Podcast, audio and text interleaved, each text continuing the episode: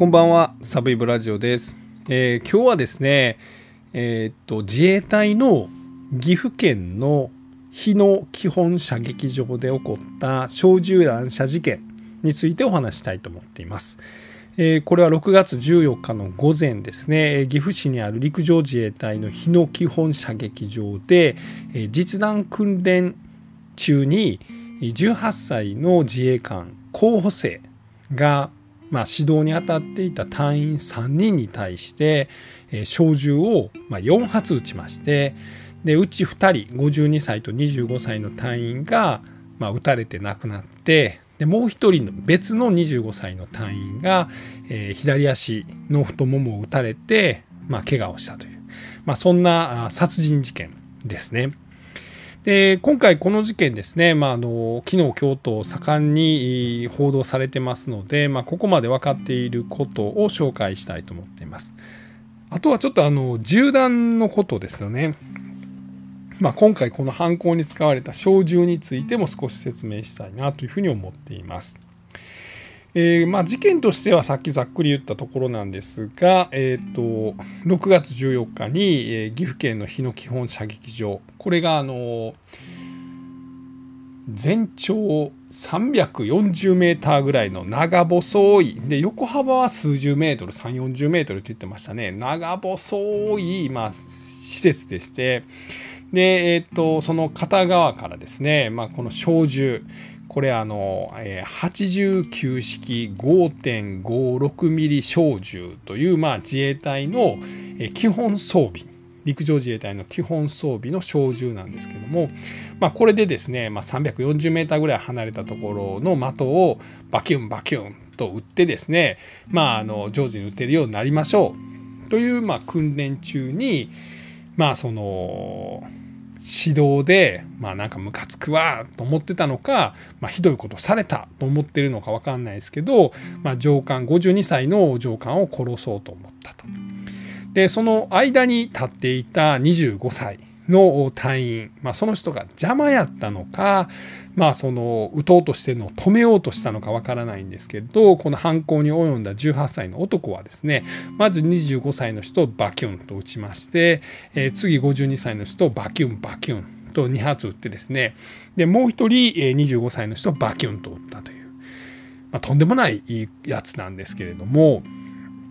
まあ、実は今ですね、まあ、自衛隊はその防衛費がまああの GDP 比まあ、日本のですね日本人全員が稼いだお金っていうのが GDP なんですけど、まあ、これが今まで1%が防衛費やったのが、まあ、2%に増額されました。えーっとまあ、めっちゃざっくり言うと5兆ぐらいのものが10兆近くになったとか多分そういう理解でいいと思うんですけど、まあ、倍増するにあたってですね、まあ、もちろん自衛隊員もたくさん取らなあかんということで、ま、たくさんの人を集めています。で今回はその自衛隊員ではなくて自衛隊訓練生だったということですね。まあ、自衛隊はですね18歳から33歳までがまあなれるんですけれどもなんで僕ね40代半ばやからもうなれないんですけど、まあ、入ったらですね、まあ、まず数ヶ月この訓練生という形で、まあ、そのいろいろ厳しい訓練を受けてでその後、まあ、陸上自衛隊海上自衛隊航空自衛隊に、まあ、それぞれ、まあ、入っていくという、まあ、そんな段取りのまた訓練生であったと、まあ、いうことです。で、まあ、訓練生であってもですね、まあ、特に陸上自衛隊に入りますと基本装備であるこの小銃というのが、まあ、もらえると、まあ、貸与されるという、まあ、貸してくれるということなんですけどでこれがまあ超基本的な装備品というのがこの89式5.56ミリ小銃というやつなんです。まあ、見た目はですねもうほんまに戦争で使われるなんかこう、アサルトライフルってやつなんですけどまあもうそのいわゆる兵隊が持ってる銃です。えー、と全長が1メーターぐらいですね。90何センチって言ったら92センチって言ったかな。なんでかなり大きいです。重さもですね3.5キロぐらいあります。でまあ有効射程は500メーター。すごいっすよね。有効射程500メーターですよ。まああの拳銃ってまあ、数十メーターじゃないですか50メーターぐらいしか行ったとしてもなんですけどこれ有効射程500メートルです。で、弾自体は1キロ先ぐらいまで飛ぶ、1キロ先ぐらいまではま当てれるっていうことらしいです。すごいですよね。で、これあの、マガジン、まあ、弾はですね、これあの合計5.56ミリ弾、5.56×45 ミリ弾というのが使われてるんですね。これあの、NATO の新 NATO 弾と言われてまして、まあ、いわゆる NATO ですね、このヨーロッパ連合の基本的な弾薬というふうに言われています。で、日本の銃、日本の自衛隊の銃、これ89式5.56ミリ小銃、日本の銃なんです。なんですけど、弾はアメリカとかヨーロッパの NATO、新 NATO の規格と同じものを使いましょうというやつなんですね。で、なんでこんなことになってるかというと、まあ、要はですね、まあ、もし戦争になります。まあ、ウクライナ戦争みたいなの起こってますよね。で、まあ、台湾侵攻みたいなことあるかもしれない。で、まあ、ヨーロッパでも、まあ、ロシアとヨーロッパが喧嘩になるかもしれない。時に、お互いにこう弾薬を送り合える。まあ、みたいなことのために弾薬は同じものを、えー、僕たち味方は使いましょうと。まあ、簡単に言ったらアメリカがメインで採用してるから、まあ、ヨーロッパも日本もそれを採用してるということですね。で実はですねこの弾薬の まあ歴史みたいなことで言うとですねまあ、この前の NATO 弾というのはもうもうちょっと大きい弾を使っていました。え、ー、と7.62ミリがまあ前の NATO 弾でした。この5.56とか7.62ミリって何という話なんですけど、まあ、簡単に言ったら弾の太さです。弾の太さ。で、5.56×45 ミリっていうのが今回まあその訓練で使われた弾なんですけど、前の5.56っていうのは弾の太さ。まあ、厳密には銃のですね、弾が出てくるところのあの穴ですよね。まあ、それの穴の長さなんですけど、まあ玉の太さって言ってもそんなに間違いじゃない。玉の太さ。で後ろの45ミリ。これまあ4.5センチのことですけどこれは薬莢の長さということです。前の5.56が玉の太さで後ろの45ミリっていうのが、えっと、薬莢の長さですね。まあ、これあのチンコで例えると、まあ、分かりやすいんじゃないかなって、まあ、僕は思ってるんです。そのチンコのですね、この仮の部分の太さが5.56で、チンコの竿の部分ですね、これがま 45mm だと。まあ、玉で一回説明がもう終わったのに、もう一回こう、チンコで説明し直すっていうね、どうしてもね、こう、このチンコで説明したら面白いんじゃないかなって思ってしまって、これ今説明してるわけなんですけど、ま、ちょっと落ち着くために一回ちょっと水飲みます。すいません。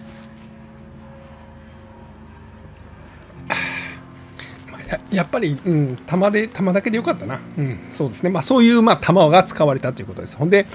前はですね、簡単に言ったら、えー、7.62の太さのものが使われてたけど、今は5.56。ちょっと玉がですね、まあ、簡単に言ったら細くなった。でさらに短くなった。まあ、簡単に言うと昔に比べてですね、玉がちっちゃくなってるんです。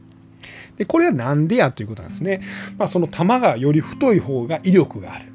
で薬莢がより長い方が火薬がたくさん詰めれるからさらに威力が出る。でも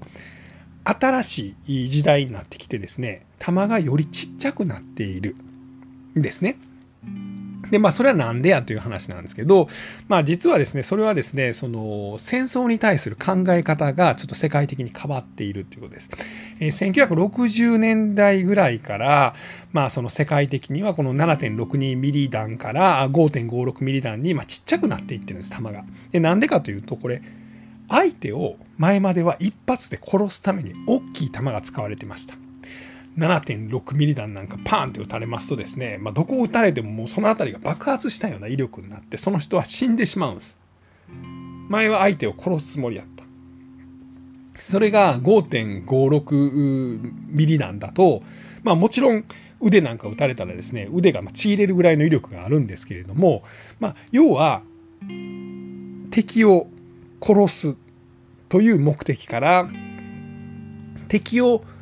怪我させる目的に、まあ、その銃の弾の役割が変わってきたということなんです。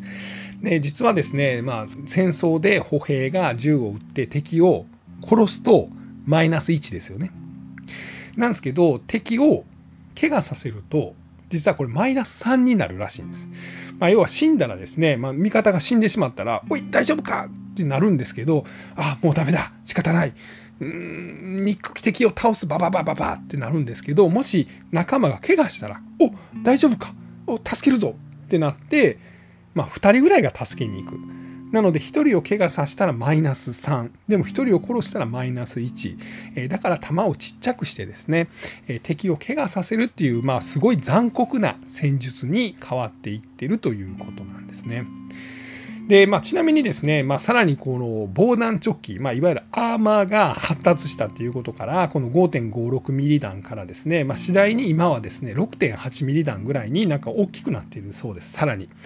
なので時代的には弾がちっちゃくなって今またちょっと大きくなりつつあるという。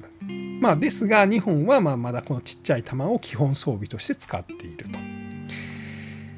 すいませんちょっとなんか銃の説明が長くなりましたちなみにこの、えー、89式 5.56mm 小銃はですね1丁27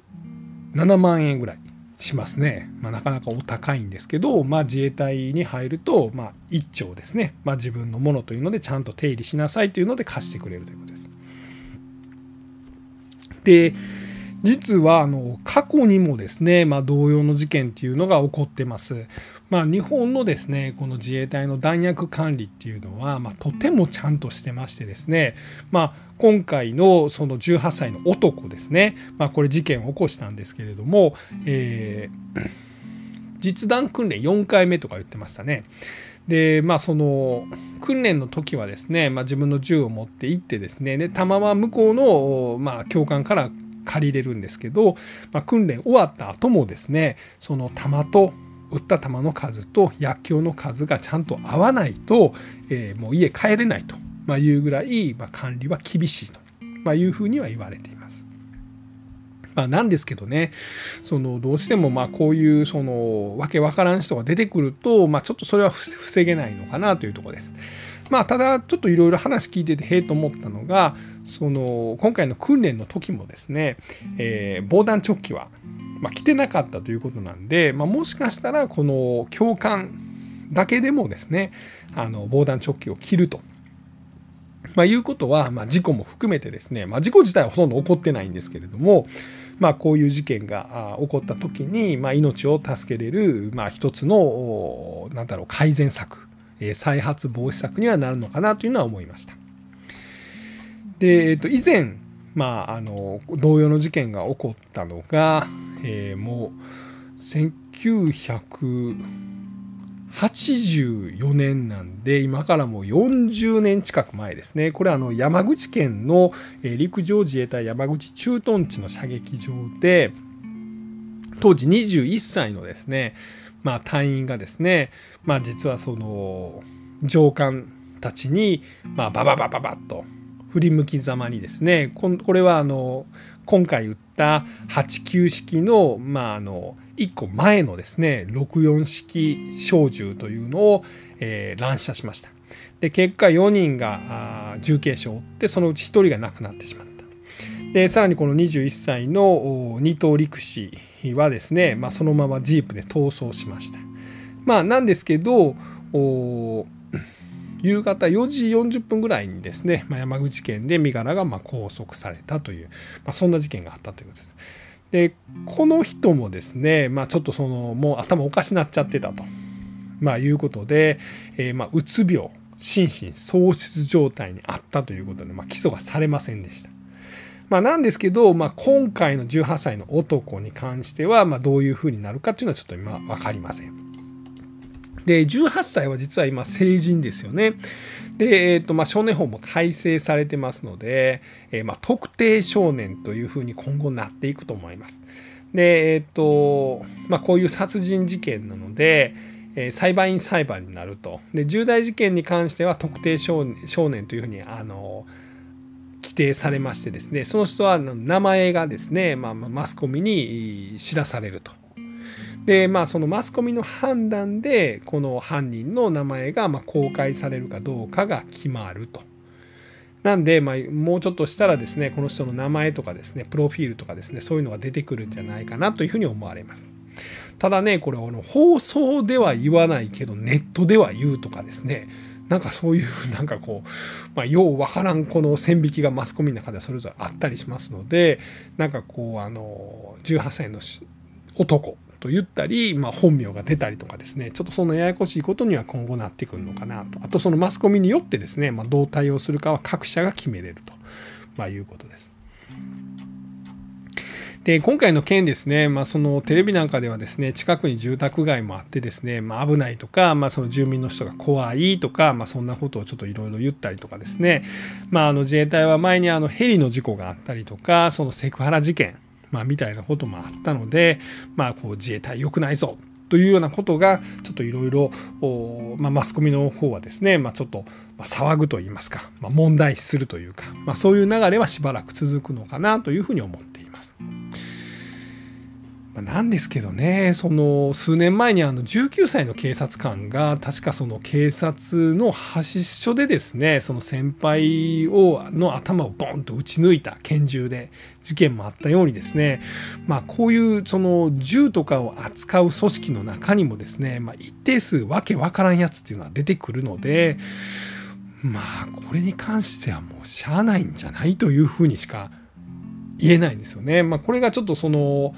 なんだろうなその銃が盗まれてあの他の犯罪に使われたとかあの知らない間に銃がそのなんかこう横流しされてたとかこの銃の管理みたいなところになってくるとまあ僕はかなり問題だなというふうには思うんですけれどもある意味ちょっと通り魔事件みたいなところだと思うんですよね。で通り魔事件に関してはですね、まあ、例えば国が悪いとかそのそういうふうにはならないですよね。だからそれと同じで、まあ、自衛隊の中で起こったんですけれどもまあこれはその再発防止策とかあまり自衛隊を責め立てんのもちょっと難しいんじゃないかなと個人的には感じております。まあ、ただね現段階でそうというだけであって、まあ、今後新たな情報が出てくるかもしんないですね、その辺はちょっと注目したいなというふうに思っています。えー、そんなところですね。はい。えー、今日はですね、えー、っと、6月の14日に、え、岐阜県の自衛隊日野基本射撃場で起こった小銃乱射事件についてお話をさせていただきました。ありがとうございます。